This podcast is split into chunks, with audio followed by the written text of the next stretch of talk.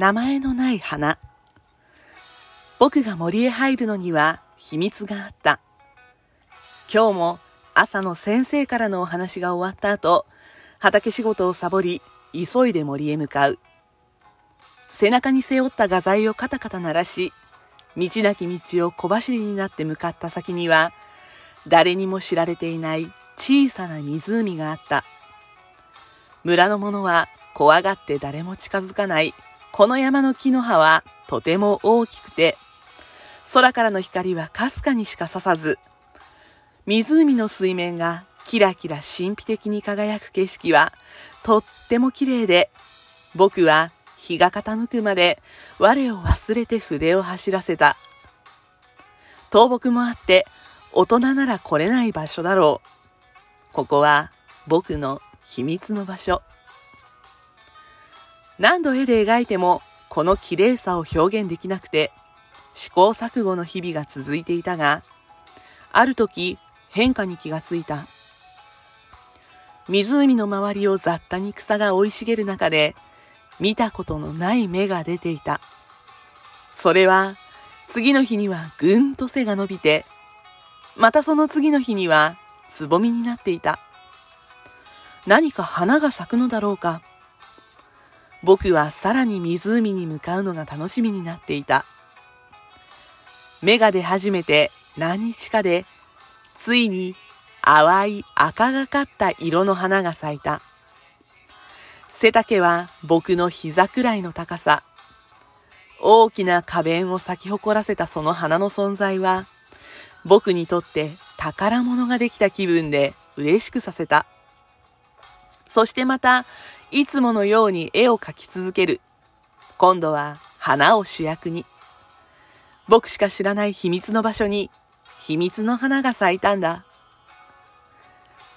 今日も絵を描き終えて、ふと、なんて花なんだろう、と独り言を漏らすと、驚いたことに、その花が、私は役者熱心なオタクがつかなかった役者演じることをずっとひたすらに考えていたら、花に転生したの。ねえねえ、あなたは私のオタクになってくれる？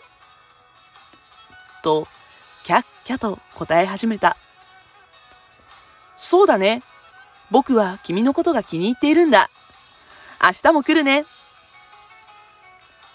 森から帰ってきて後の母親からの説教は毎日のことだった。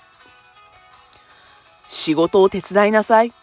それができないのなら、先生にお勉強を習いに行きなさい。毎日これの繰り返しで、僕の耳にはすっかりタコができていた。しかし今日は少し違って、あんた森に入っているだろうあそこは人を惑わすから入っちゃダメだよ。そう付け加えられた。でもそんなわけにはいかないよ。あの場所は、あの花を絶対キャンバスに収めたい。僕の大事な場所。だからまた次の日も森へ向かった。花は少し元気がない。日差しが足りないのだろうか。咲いた瞬間のピンと張った美しさを少し陰らせていた。頑張って描かなくちゃ。自分を奮い立たせて一心不乱に絵を描いた。そのせいで時間を忘れ、すっかり暗くなってしまってハッとした。遠くから僕を呼ぶ声がする。村の大人たちが僕を探しに来たみたいだ。ここを知られてはいけない。そんな思いで暗い森の中を走り、大人たちのもとへ駆け寄った。相当心配をかけてしまったようで、一緒に来ていた父親に抱きしめられた。帰った後はお説教。次の朝には監視がつけられてしまい、僕は森へ行くことができなくなってしまった。それから3日経った夜、自分が今まで描いてきた絵を見返した。描けてはいない。僕の目に映るあの景色。綺麗な湖と、そのそばに咲く綺麗な花。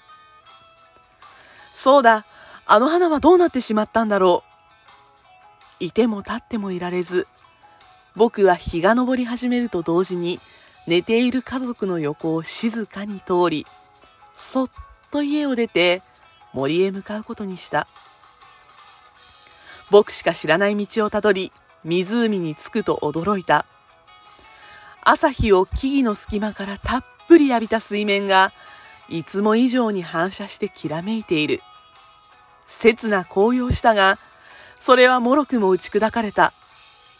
あの花は、すっかり枯れて、花弁を落とし、頭を垂れていたのだ。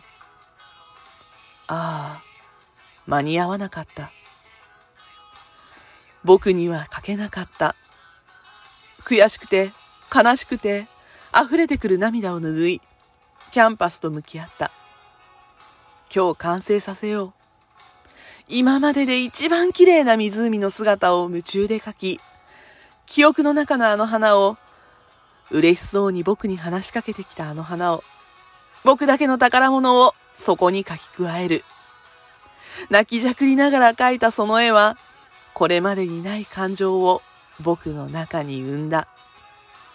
あの花の一生が僕にくれた大事な思い出。それ以来僕は森へ行くことはなかった。もう十分に描き切ったから。きっと、この絵を描くためにあの花は咲いたんだ。名前のない僕だけが知る花。